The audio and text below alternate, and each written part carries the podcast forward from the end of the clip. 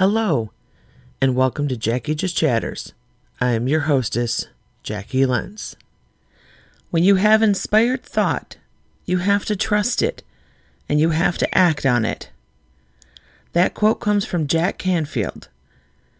What Canfield doesn't warn us is that you never know the strange sequence of events that will happen and tumble together to spark that inspiration. Mine began with Allison. Allison was in the first class of students I ever taught. Over the years, we've made that journey from teacher student to friends, recently bonding over our mutual need to express ourselves through the written word. We both were in possession of a book that was highly recommended to each of us, and I will only say belonged in the sphere of Agatha Christie, though not itself one of the dame's books. We decided to do a two person book study and read it together. However, about a hundred pages in, we both found neither of us were connecting to the novel. You just aren't gonna love everything written, folks. It happens. Finally, after much discussion back and forth, we decided to abandon the project. We just weren't into it. We agreed to attempt another novel at a future date. But afterwards, I felt kind of empty and unfulfilled. What I needed was a shot of Christie herself. Thankfully, the new Death on the Nile movie had recently been released. So I went and watched the movie. What a sumptuous film, folks. The color, costumes, sets, the music were a feast for all the senses. Kenneth Branagh's performance was haughty and cheeky and utterly enjoyable.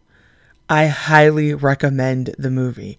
If you are a Christie fan, watch it. I was at last fulfilled. Then that night, just before going to bed, it started. An idea in my head. I thought about writing a murder. But not like Christie. No.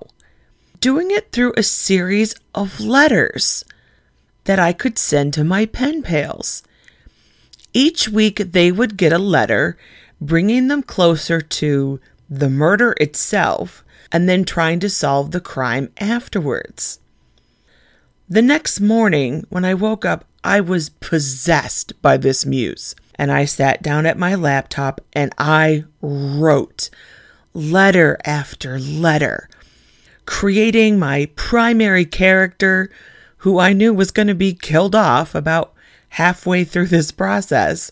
I set about making the world she lived in. Again, still feeling that cloak of Christie lingering about me. It had to take place in an English village and not in modern day. Mm, you know, mid century at most. Slowly, the pieces began to fall into place.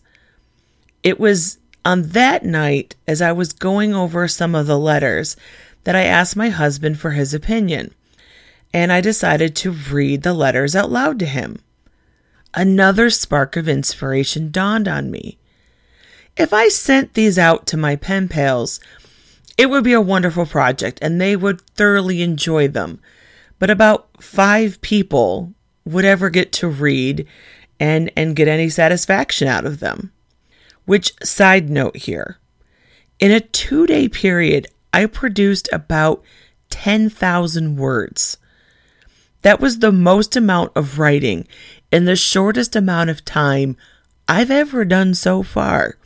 I will be interested to see if I can ever outdo that again. But if I use these letters in my podcast, a wider audience could take part in the listening and the joy of trying to figure out who done it. I also quickly realized I would need the help of real English speakers. I did not want to try to read these letters myself. attempting different voices and an accent. That was going to be a mistake. It was going to be a much richer experience with native voices. Let me take this moment right now to say an enormous, huge thank you to all my voice actors.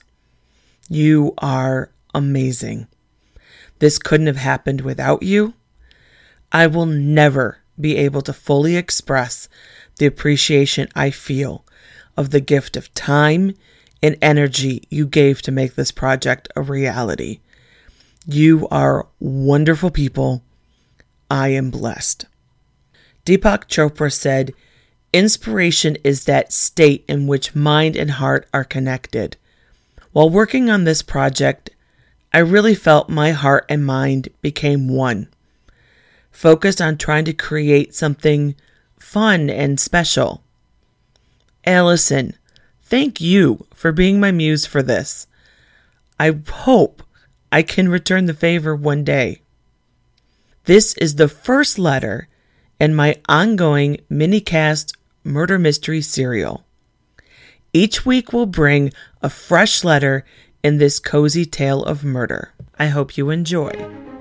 To Silence a Scandalmonger Murder in an English Village. Welcome to another installment of this audio drama. Play along as you step into the role of one Gwendolyn Armstrong who is living in 1951 Oxford, England, and is in the final months of earning her bachelor's degree in history from St. Hugh's. Your post is full of regular letters from your Aunt Ivy and other occupants of the charming village of Upper Stock Green. On the surface, it seems a serene picture of stone cottages, beautiful green countrysides, and charitable neighbors. But underneath, in the darkness, a sinful world hides, and the shadow beats the heart of a murderer by the time the last letter arrives, can you identify the killer? Let's join this week's adventure, shall we? A letter to Gwen from Aunt Ivy. 8th of January 1951. Rabbit Hill Cottage, Upper Stock Green, England. Dear Gwenny, Hello, my darling niece. I hope you are staying warm. We've had a bit of snow here of late. The rooftops and hedgerows look as if they are dripping with icing. As long as the paths are not too icy, it is very pretty to look at. Has it been snowing as well in Oxford? I hope you are working hard at St. Hugh. I do miss you terribly. Since your parents' passing, I have tried my best to fill their void, I can't imagine your father would approve of you using your inheritance to get this higher education. But since you have been so determined to follow this path, I am certain you want to be a credit to your family and not waste their money. It was still a bit shocking that at 20 you went off to university when most girls that age are becoming wives and mothers. You always did have an independent streak in you I think that came from your mother's side. I don't recall many rebellious Armstrongs. It was delightful to have you finally come and stay over the Christmas holidays. The visit cheered me up no end. I believe my favourite part was trimming the tree.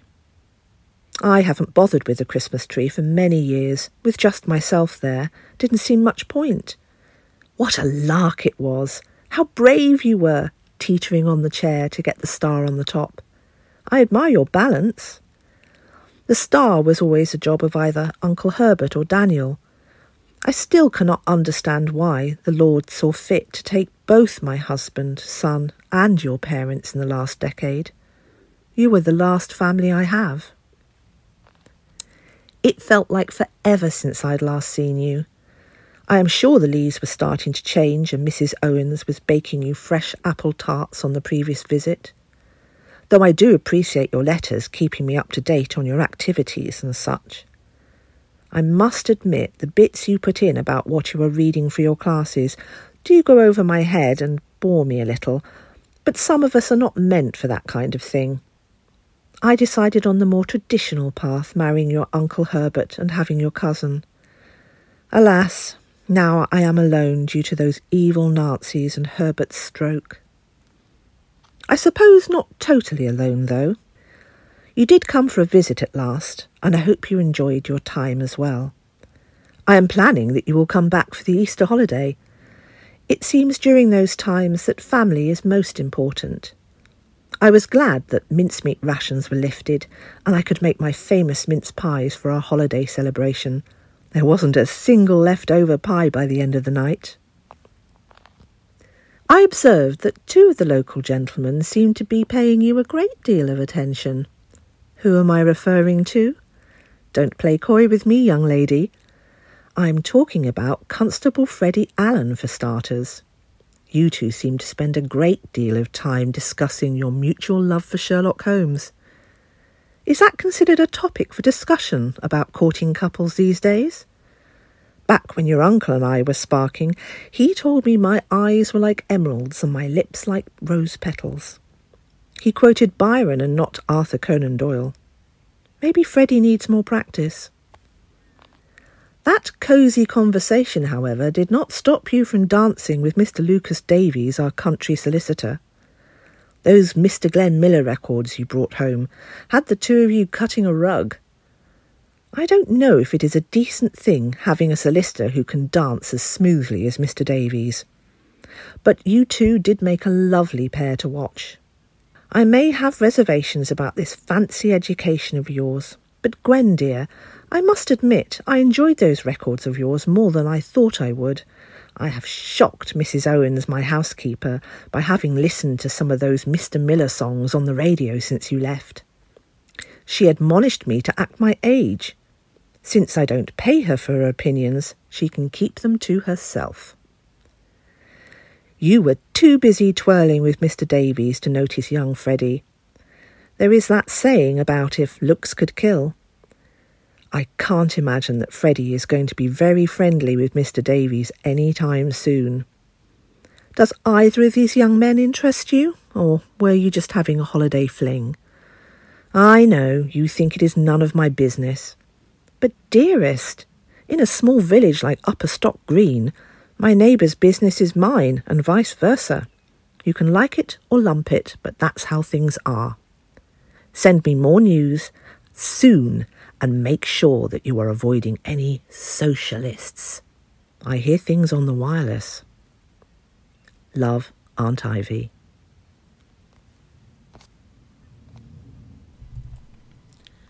Come back in a week for Gwen's next letter as we work closer to solving who silenced the scandalmonger.